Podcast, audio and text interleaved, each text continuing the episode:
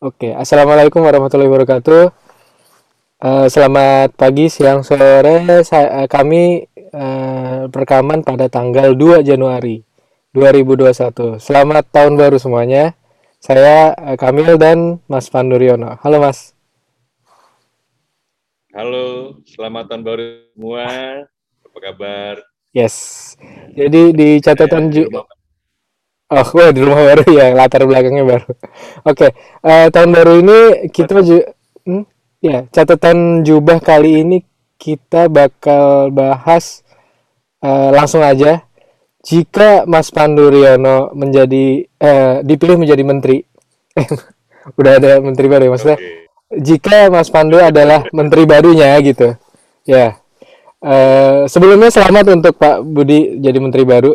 Sebelum ya kita nggak pernah, ya. Eh, jika Mas Pandu Riono menjadi menteri kesehatan, apa yang Mas Pandu lakukan? Jika diangkat di detik-detik sekarang lah. Oke. terima kasih Pak Presiden Kamil. Ini Pak Presiden Kamil ini ngangkat sebagai menteri. Menteri Kesehatan. Untuk pertama kalinya Menteri Kesehatan ini juru wabah. Ya kan, kalau Pak Budi itu eh, bukan dokter, bukan kesehatan, tapi ini juga saya juga untuk pertama kalinya seorang menteri adalah juru wabah. Oke, eh, terima kasih atas kepercayaannya. Dan Terus terus. eh, kalau saya men jabatan itu di tengah pandemi seperti ini, itu banyak orang eh, pasti eh, bilang kamu gila kamu. Kalau jadi menteri di zaman susah seperti ini, kamu bisa apa? Nah, gitu kan. Tapi kan namanya juru wabah itu kan eh, juru wabah yang dulu datangnya 102 tahun yang lalu waktu pandemi Spanish flu. Hmm. Ini datang lagi di tahun 2020 nih istilah juru wabah. Eh, jadi sebenarnya eh, inilah kesempatan kalau saya jadi menteri, tugas utama saya adalah mengatasi wabah. Jadi wabah itu harus bisa terkendali. Ya, jadi pertama ya kalau jadi menteri kan saya nggak akan ngulang menteri yang terda- terdahulu. Kesalahan-kesalahan, eh, kebodohan-kebodohan atau keedanan-keedanan menteri yang lama yang akan diganti keedanan yang lain. keedanan yang lain adalah mission impossible. Hmm. Makanya banyak orang menyangka pandemi di Indonesia itu sudah seperti wildfire. Ya, jadi kalau kita lihat angka reproduktif itu semua Indonesia itu di atas satu semua.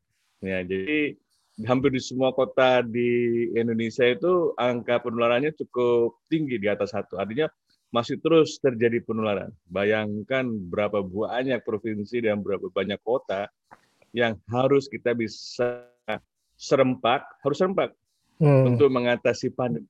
Ya kan karena ini negara kesatuan. Jadi harusnya memang eh, koordinatif. Nah, ini yang selama ini tidak terkoordinatif dan selama ini dilakukan secara ad hoc. Ya, jadi kalau saya menteri pertama saya akan minta Pak Presiden, eh, Pak Presiden eh, izinkan Kemenkes mengambil alih memimpin penanggulangan. Iyalah, kamu berani? Berani, Pak. Oke. Tapi jangan saya menteri gitu kan. Nah, ini yang saya akan lakukan. Jadi eh, dengan demikian pandemi itu akan lebih terkoordinasi, ya kan. Jadi apa yang dilakukan? Yang sebelumnya tidak ada yang namanya plan of action, ya saya akan membuat dulu rencana penanganan pandemi sampai sesuai dengan masa jabatan eh, Pak Presiden. Nah, kalau nanti di tengah jalan saya diganti kan juga Pak. Jadi kan saya tidak bilang perencanaan di masa kepemimpinan saya enggak di masa jabatan presiden karena Hmm. tugas saya eh, Pak Presiden adalah membantu, membantu Pak Presiden yang dipercaya oleh seluruh bangsa, seluruh bangsa ya di bagian besar masyarakat Indonesia untuk memimpin negeri ini. Jadi kita harus dukung. Jadi eh, pertama buat planning yang bagus. Jadi bagaimana apa sih yang harus lakukan? Ya kan? Pertama selama ini masyarakat terlupakan, ya kan? Hmm. Pada pandangan saya, pandemi ini garda terdepannya bukan nakes. Nakes itu garda terakhir. Ya makanya karena garda terdepannya masyarakat tidak diajak sejak awal pandemi, hanya disuruh-suruh, hanya disalah-salahin, ya kan? Jadi Hmm. eh, saya akan pecat tuh semua jubir-jubir yang nyalahin masyarakat tuh. Uh, karena komunikasi publiknya ngaco menurut saya, tidak mengedukasi. Ini kan menteri kan, boleh dong ya? Boleh dong, boleh. boleh.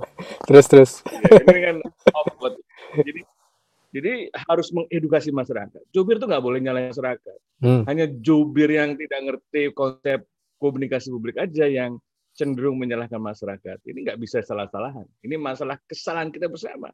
Kenapa bisa salah? Karena nggak ada rencana. Rencana apa? Pertama, kita harus punya tujuan. Tujuan ultimate goal-nya adalah mengendalikan pandemi. Mengendalikan pandemi adalah zero cases. Nah, gitu. Jadi hmm. zero cases tanpa vaksin loh. Tanpa vaksin dulu. Vaksin itu bagian dari untuk mengatasi pandemi. Hmm. Ya kan? Jadi pertama yaitu apa yang menjadi tanggung jawab uh, pemerintah, baik pemerintah daerah maupun pemerintah pusat, adalah memperkuat surveillance jadi tugas pokok Kemenkes itu menurut regulasi adalah melaksanakan surveillance penyakit. Itu udah udah ada. Kalau kalau dia tidak aja tidak berperan dalam penanggulangan pandemi, itu kesalahan fatal. Ya, jadi itu sebabnya kenapa eh, ketika Pak Presiden mengizinkan eh, Kemenkes untuk mengambil alih pimpinan ini, pertama bikin planning, tentu planning terbuka terbuka, semua orang bisa tahu berapa anggarannya, berapa requirement, bagaimana monitoring evaluasinya, semuanya harus tahu. Karena publik harus tahu apa yang kita lakukan. Ya, kedua adalah eh, setelah planning itu surveillance-nya apa saja surveillance-nya? Testing. Nah, testingnya tentu testing swab PCR lah, ya kan itu yang utama dulu, ya kan? Kita petakan. Bisa nggak? Nah, yang bisa kita tingkatkan. Kalau nggak bisa gimana? swab antigen ya dengan segala kekurangannya tidak ada tes yang sempurna. Jadi tes itu tujuannya adalah mendeteksi orang yang positif membawa virus karena kita perlu mengisolasi mereka supaya bisa putus rantai penularan. Jadi kan prinsipnya tadi zero cases. Selama ada orang yang berkeliaran tanpa gejala dengan membawa virus, selama itu akan terjadi penularan. Ya kan ini jadi Apalagi, apalagi usaha saya ini akan lima kali lipat dari yang sebelumnya. Ya kan? Kenapa? Karena kita menghadapi virus yang mudah bermutasi. Ya kan? Waktu saya belajar dulu, ya kan belajar HIV, virus juga itu sangat mudah bermutasi, termasuk corona. Jadi nggak heran kalau selalu terjadi strain-strain baru. Hmm. Ya, ini baru strain, strain baru belum belum belum yang lain gitu kan. Jadi jenis yang baru kayak kayak uh, SARS-CoV-2 itu bukan strain. Ini masih strainnya masih SARS-CoV-2 ini. Jadi ada perubahan-perubahan. Itu akan itu saja kan biasanya akan mempercepat penularan. Ya kan? Kenapa? Pinter virus ini. Kalau HIV selalu terjadi salah copy. Ya, ini salah copy ini sengaja. Dia delete aja sebagian materi-materi ininya dan nggak nggak kebentuk. Ya kan varian ini dan dan tadinya nggak kena anak kecil gitu kan ya hmm. virus itu bisa anak kecil. Jadi usaha untuk testing menemukan orang sebanyak-banyaknya itu harus maksimal karena selama itu masih uh, banyak beredar di masyarakat, selama itu juga masih kemungkinan uh, membiarkan virus ini bermutasi. Kita jangan sampai kalah karena kalau sampai terjadi uh, virus itu terus bermutasi, kita membiarkan kita terkalahkan. Kita harus hmm. tidak bisa terkalahkan. Ya, kedua kemudian ya itu pelacakan. Pelacakan kita harus benar-benar kita lakukan dengan semua cara. Baik teknologi, uh, pemantauan dengan HP, dengan lain-lain itu kan semua sudah ada, tinggal di aplikasinya aja. Tadi kan karena kita mendapat dukungan masyarakat, kita ajak ya, mereka yes. akan download langsung, ngunduh langsung. Jadi bagian daripada upaya kesadaran untuk bisa dimonitoring ketemu orang dan dia juga bisa tahu kalau dia berkerumun dengan banyak orang akan ketahuan tuh ada di antara kerumunan itu kemungkinan yang membawa virus ya kan jadi hmm. kita bisa meng-ID seperti itu yang ketiga adalah isolasi yang benar nah ini isolasi yang benar ini paling penting karena dari awal itu sekarang data terakhir itu hampir 50% lebih uh, isolasi apa tuh uh, penularan tuh terjadi dalam keluarga. Ya, hmm. Jadi tidak heran kita mendengar ada keluarga di uh, bareng kena, kena banyak itu itu kelihatan yang yang yang selebriti ya dokter tapi yang banyak lagi keluarga-keluarga yang tidak mampu, yang yang juga tidak terkenal, ternyata bisa satu keluarga banyak yang kena, bahkan satu keluarga semua kena ya, tapi yang yang yang ke yang masuk rumah sakit mungkin yang memang sangat vulnerable. Nah, ini yang paling hmm. penting. Jadi surveillance-nya harus saya gandakan sampai lima kali kemampuan daya dan kecepatannya. Penting kecepatan. Tes itu nggak boleh lama. Hari ini keluar, Hari ini tes, hari ini keluar. Ya karena apa? Mau dilacak terus. Ya karena kita berkejaran dengan kecepatan virus untuk menginfeksi yang lainnya. itu dari dari surveillance ya. Ketiga adalah komunikasi publik. Komunikasi yeah. publiknya harus jalan masif, melibatkan semua tokoh masyarakat. Ya kan ini yang yang lupa bahwa masyarakat itu sebenarnya garda depan. Mereka tuh harus melindungi diri mereka sendiri. Mereka tuh subjek ya. Subjek ya. Mereka tuh subjek. Subjek dalam pandangan pandemi itu subjek. Saya itu cuma pelayan.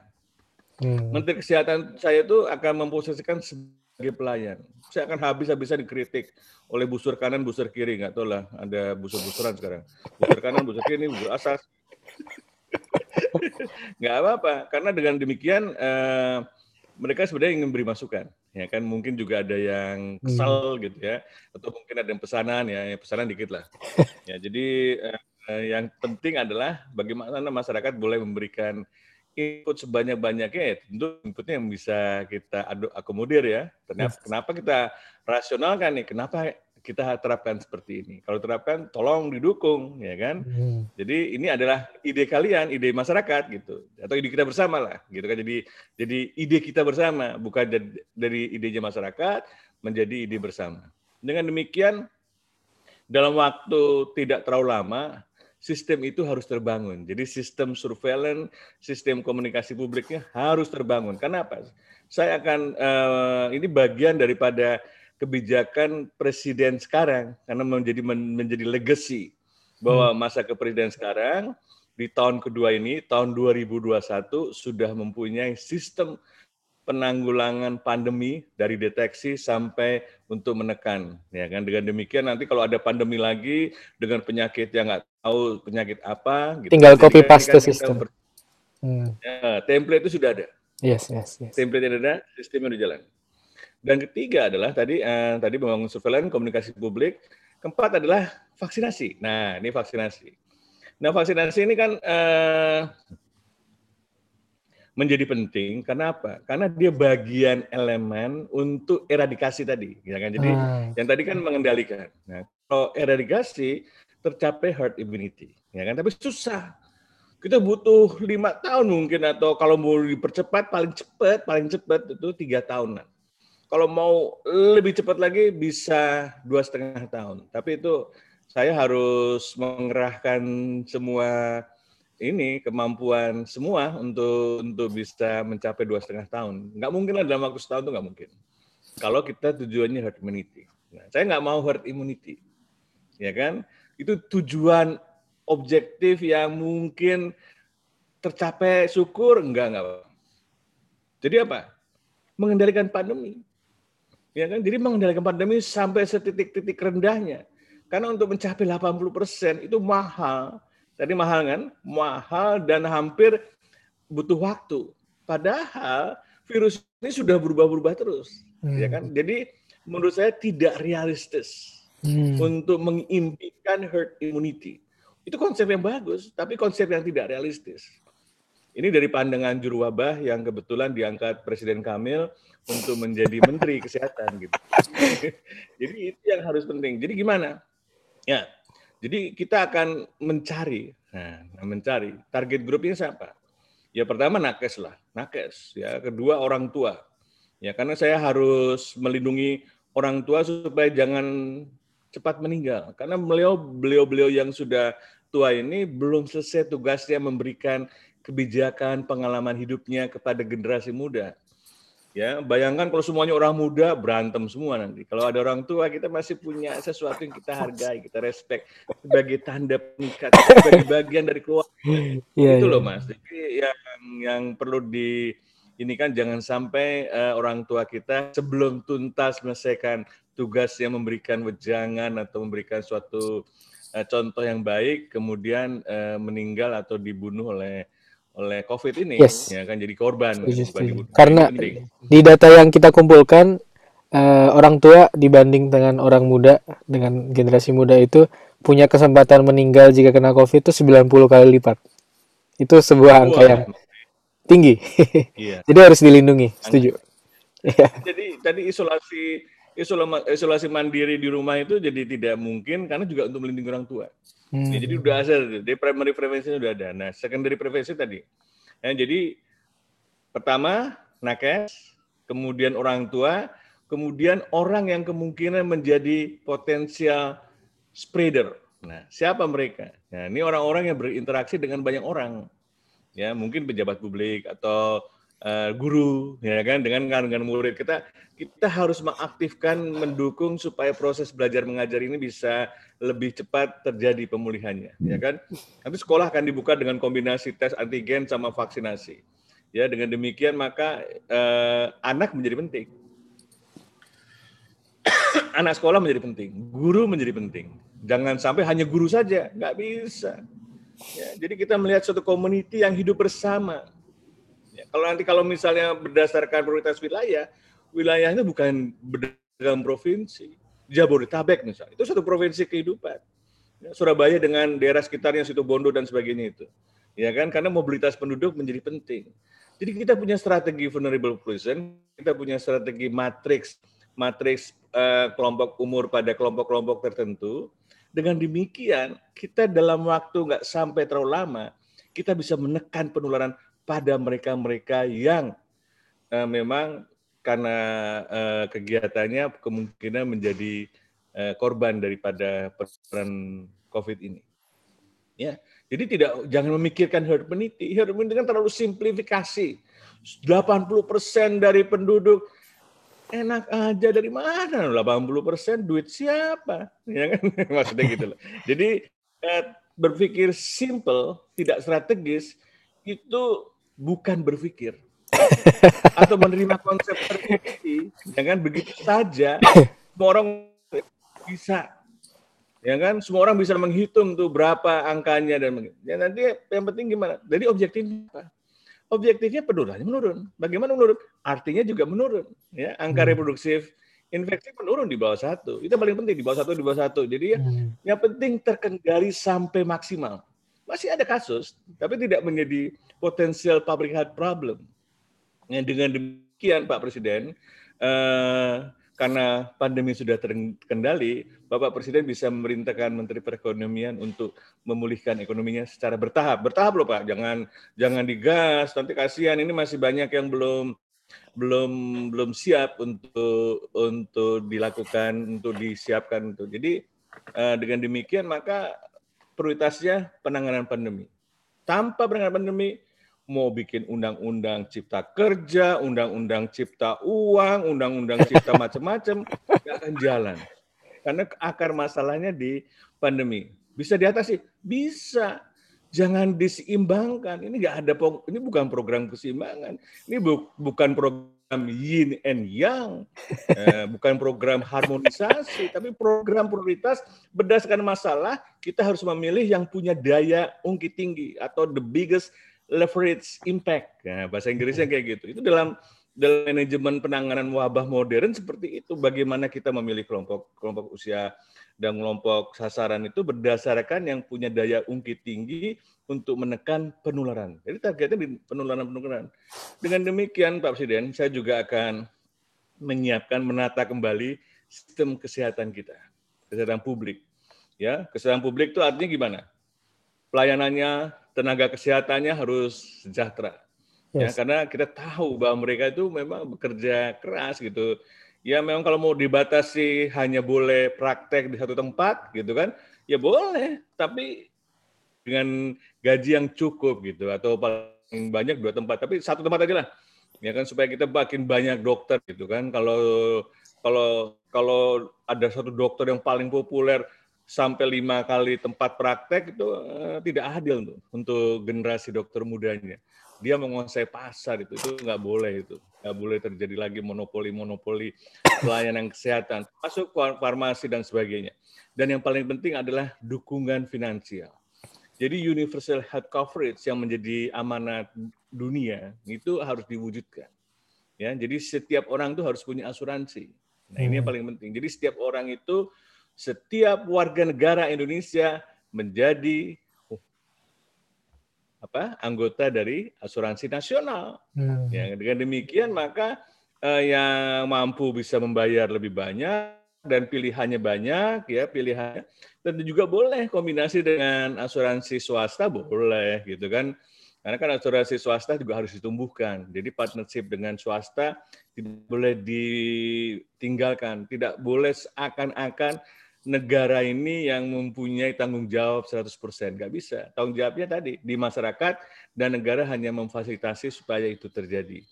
Demikian. Jadi mudah-mudahan selama saya membantu Pak Presiden itu bisa terwujud tuh Pak. Jadi kalau ada hal lain yang perlu ditanyakan, saya akan siap menjawab Pak Presiden. Oke, terima kasih Pak Farane, Pak Menteri. Jadi Pak Menteri, uh, Pak Menteri kan tadi udah A sampai Z lumayan. Saya lumayan paham, bisa membayangkan. Tapi uh, saya ada pertanyaan lanjutnya uh, yang Pak Menteri bicarakan ini kan uh, sebuah rencana ya, lebih ke garis ke garis besar yang ya visi. Visi, oke. Okay. Uh, saya salut banget, uh, runut, asik dan cukup jelas bagi saya. Tapi uh, ada masalah-masalah yang genting nih sekarang ya, emergency untuk di di direspon. Uh, misalnya uh, misalnya ini ada pasien datang kan kita uh, primary survey dulu nih yang uh, Pak Pandu Mas Pandu, uh, Pak Menteri bicarakan tadi kan secondary survey A sampai Z. Oke, okay, nanti perawatan gimana, outputnya gimana. Tapi yang primary survey ini kondisinya kalau saya identifikasi sekarang ter, uh, terutama ke, kematian nakes yang sangat tinggi di Indonesia. Dan kedua adalah uh, bornya penuh banget nih gitu. Bor di rumah sakit. Itu responnya harus gimana sih kalau jadi menteri? Eh kalau jadi menteri okay. untuk pak menteri. Ya ini ini apakah ya. di apakah dibiarin aja gitu? Ini ah natural. Oh, jadi enggak, sekarang kita kita harus bergerak cepat mas. Ini namanya okay, okay, okay. sito. Sito oke. Okay. ini. Ya nah, strategi sitonya gimana nih? jadi sito gitu. Sito tanda tanda, tanda seru. Kalau perlu yes, yes. 10 kali. Sito gitu kan artinya harus dikerjakan sekarang juga masalah kolapsnya atau nyarisnya yes. kalau hmm. menurut saya sudah kolaps udah kolaps selesai oke okay. layanan kesehatan eh, mengatasi eh, daripada lubernya kasus tadi ini kan ini kan kalau lihat case itu kasus meningkat terus angka hospitalisasi meningkat kemudian angka eh, kapasitas rumah sakit terbatas jangan ngimpi mau standar of care, ya kan? Hmm. Karena tidak mungkin dalam standar of care seperti ini. Ya, dan dan sudah mulai ada triase abal-abal gitu kan. Jadi memilih mana yang boleh dirawat, mana yang boleh tidak, nggak ada SOP-nya, ya kan? Ini menurut saya bisa jadi disaster karena eh, triasenya tidak tidak objektif lagi, tapi yeah, yeah. tergantung ya kan, iya kan punya koneksi ke siapa gitu. Kadang-kadang gitu kan ini ini ini nggak boleh terjadi ya kan. Yes, Kemudian yes. Uh, karena penuh sehingga banyak yang tidak tertolong. Ya ini hmm. problem besar. Dan dan menurut saya ini kita harus cepat lakukan. Pertama, uh, semua rumah sakit ya kan yang siap untuk 100% di wilayah, misalnya di DKI gitu kan, ada lima rumah sakit uh, punya enam rumah sakit hmm, misalnya. Nah, itu uh, tiga dari lima itu menjadi rumah sakit khusus COVID. Jadi seperti uh, rumah sakit Sulianti Saroso. Jadi rumah sakit karantina namanya. Karena apa? Karena rumah sakit itu semua tempat tidurnya dipakai untuk COVID. Ya kan? Hmm. Pokoknya COVID yang tingkatnya memang harus dirawat tentunya. Yaitu tingkat uh, menengah sama berat gitu kan sehingga uh, kita bisa memfokuskan bantuan tenaga kesehatan, SDM tadi, peralatan dan obat-obatan di rumah sakit tiga rumah sakit itu saja. Hmm. Dan itu yang punya pemerintah. Yang swasta kita tawarkan siapa yang siap akan mendapat keringanan pajak, ya kan, akan mendapat Hmm. macam-macam. Dengan demikian kita memberikan suatu motivasi pada rumah sakit-rumah sakit non pemerintah untuk juga berpartisipasi, ya kan. Jadi, tapi 100% COVID loh, konsekuensinya seperti itu, ya kan. Jadi dengan demikian kita bisa melonggarkan, jadi bisa menampung, ya, menampung. Nanti kalau masih kurang, kita tawarkan lagi. Kita harus punya eh, ini, jangan bikin rumah sakit baru, tidak mungkin. Jangan bikin rumah sakit lapangan. Itu bukan zamannya sekarang bikin rumah sakit di lapangan. Kita bukan zaman perang. Zaman perang dan musuh ya. Dan karena kita harus mengisolasi soalnya. Jadi kayaknya rumah sakit karantina. Kecuali kita bisa punya tempat yang betul-betul bisa untuk mengisolasi. Ini yang menjadi penting. Jadi satu itu. Kedua adalah kita harus mempercepat testing. Bayangkan kalau kita lihat angka dari angka uh, yang dimakamkan di Jakarta dengan protokol COVID sama dengan angka yang gapnya jauh ya uh, sebagai uh, COVID terkonfirmasi. Saya tanya kenapa di Jakarta seperti itu? Ternyata sebagian besar itu uh, tidak sempat diperiksa. Artinya terlambat. Dia matinya itu meninggalnya itu di ruang emergency, di ruang di rumah uh, masih di tempat masih di rumah, cuman yeah. datang ke rumah sakit hanya untuk menerbitkan surat kematian dan sebagainya. Ini kan menjadi menurut saya artinya ada masalah di strategi testingnya. Jadi kan hmm. testingnya jadi balik lagi ya. Itu harus Balik cepat supaya gitu. semuanya yang datang dengan dugaan COVID pada satu jam sudah keluar hasilnya. Hmm. Ya kan, jangan sampai uh, ini tidak terjadi. Jadi, jadi angka yang dimakamkan dengan COVID dengan kemungkinan masih dugaan COVID itu tidak terjadi gap yang besar. Gap yang besar. Karena artinya kita melaporkan yang yang konfirmasi COVID, artinya kita membohongi sendiri-sendiri. Angka kematiannya seolah-olah nggak tinggi. Ini aja sudah tinggi, ya kan? Ini aja sudah tinggi, ya kan? Kedua, setiap kematian petugas kesehatan harus diaudit. Apakah masalahnya seperti ini? Dari Nakes. awal, dari sejak hmm. bulan Februari, semua dokter, baik yang senior maupun yang junior, yang masih residen bahkan mahasiswa, ajarkan tentang pencegahan infeksi di dalam kegiatan sehari-hari mereka lakukan pelayanan. Walaupun mereka sudah tahu sebagian, tapi diingatkan kembali ini harus dilakukan kalau mereka memberikan pelayanan. Kemudian kalau mereka di luar pelayanan, di rumah dan sebagainya. Dan ini menurut saya penting. Dan kalau perlu eh, dokter-dokter yang bekerja di COVID itu betul-betul Eh, kita karantina ya seminggu bekerja seminggu boleh pulang. Dengan demikian dia tidak bertemu dengan keluarga. Dengan demikian akan, akan, akan lebih lebih mengurangi eh, penularan klaster keluarga dari tenaga nakes. Kasihan hmm. gitu kan. Nah ini menjadi penting juga karena kita harus melindungi nakes dengan keluarganya. Saya nggak memikirkan mereka harus nanti dapat duit atau dapat bintang. Yang penting mereka hidup dulu. Ya kan? Ini yang problemnya udah 500 nakes meninggal kemudian nggak ada lagi uh, dari duka cita yang teramat dalam dari setiap satu dokter mati itu. Kalau saya jadi menteri kesehatan itu saya kehilangan anak saya. Ya, mereka itu anak saya semua gitu kan. Jadi anggap aja sudah tua sekali ya. Jadi eh, anaknya dokter semua soalnya. Kalau Menteri Kesehatan tuh anaknya otomatis semua anak yang tua yang muda tuh dianggap bagian dari keluarga. Dengan demikian eh, panggilan hati nuraninya tuh menjadi penting. Sitonya itu menjadi darah dagingnya. Hmm. Ya, dengan demikian maka kalau begitu ada, oh ada meninggal gini, loh di mana itu? Nah, langsung ditanggapi. Coba diaudit kenapa gitu. Jadi mumpung masih baru maksud ini dan sebagainya. Auditnya juga objektif. Jangan disalah-salahin, oh ini salah dokternya. Jangan dulu nyalahin gitu kan. Eh, kalau mereka di rumah sakit kami sih nggak mati, tapi mereka waktu praktek mati. Mereka praktek kan memberi pelayanan juga gitu loh. Jangan mentang-mentang supaya rumah sakit nggak disalahin, manajer rumah sakitnya bilang kita aman, kita semua APD lengkap. Kalau di nggak ada yang mati kalau mereka lagi bekerja di sini, mati ketularnya waktu uh, praktek di rumah sakit lain. Nah, nyalain rumah sakit lain ya. Ini kebiasaan kita adalah menyalahkan. Padahal kita ingin objektif datanya kenapa. Kalau memang rumah sakit itu belum menerapkan uh, penanganan untuk mencegah infeksi dengan baik, ya kita harus lakukan. Jadi semua dokter, semua manajer rumah sakit harus mendapat uh, reedukasi ulang tentang pencegahan uh, penularan infeksi. Jadi target saya bukan dokter yang mati, Tugas saya tidak boleh ada nakes yang terinfeksi. zero. Jadi lebih lebih lebih berakar di situ. Ya kan, jangan di uh, ID aja masih waktu itu uh, mencegah supaya zero death. Saya bilang sama si Adib tuh, uh, kamu ngapain zero death? Harus zero, zero infection. Yes, yes, yes. Oh iya ya kita mau ubah gitu, tapi nggak tahu sampai sekarang.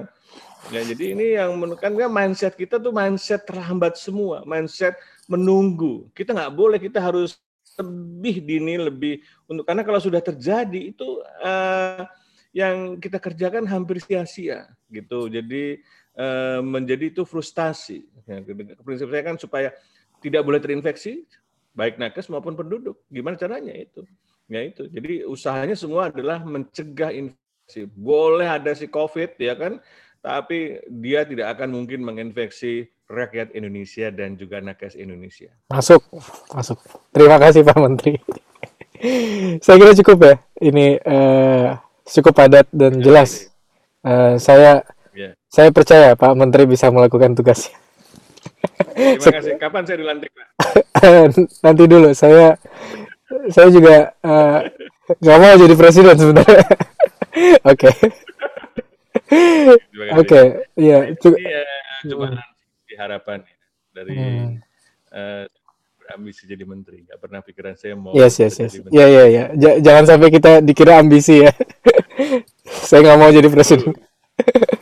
Ya, ya, ya, ya. uh, supaya Pak Budi mudah-mudahan kalau mendengar ini bisa terinspirasi hmm. lah.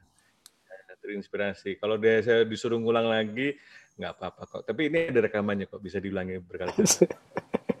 ya, semoga uh, semoga ya semoga mendengarkan dan memahami setidaknya orang-orang yang menonton ini bisa bisa berpikir lah ya harusnya begini harusnya begitu terima kasih Mas Pandu. Sampai jumpa di catatan Jabah selanjutnya. Terima kasih. Saya stop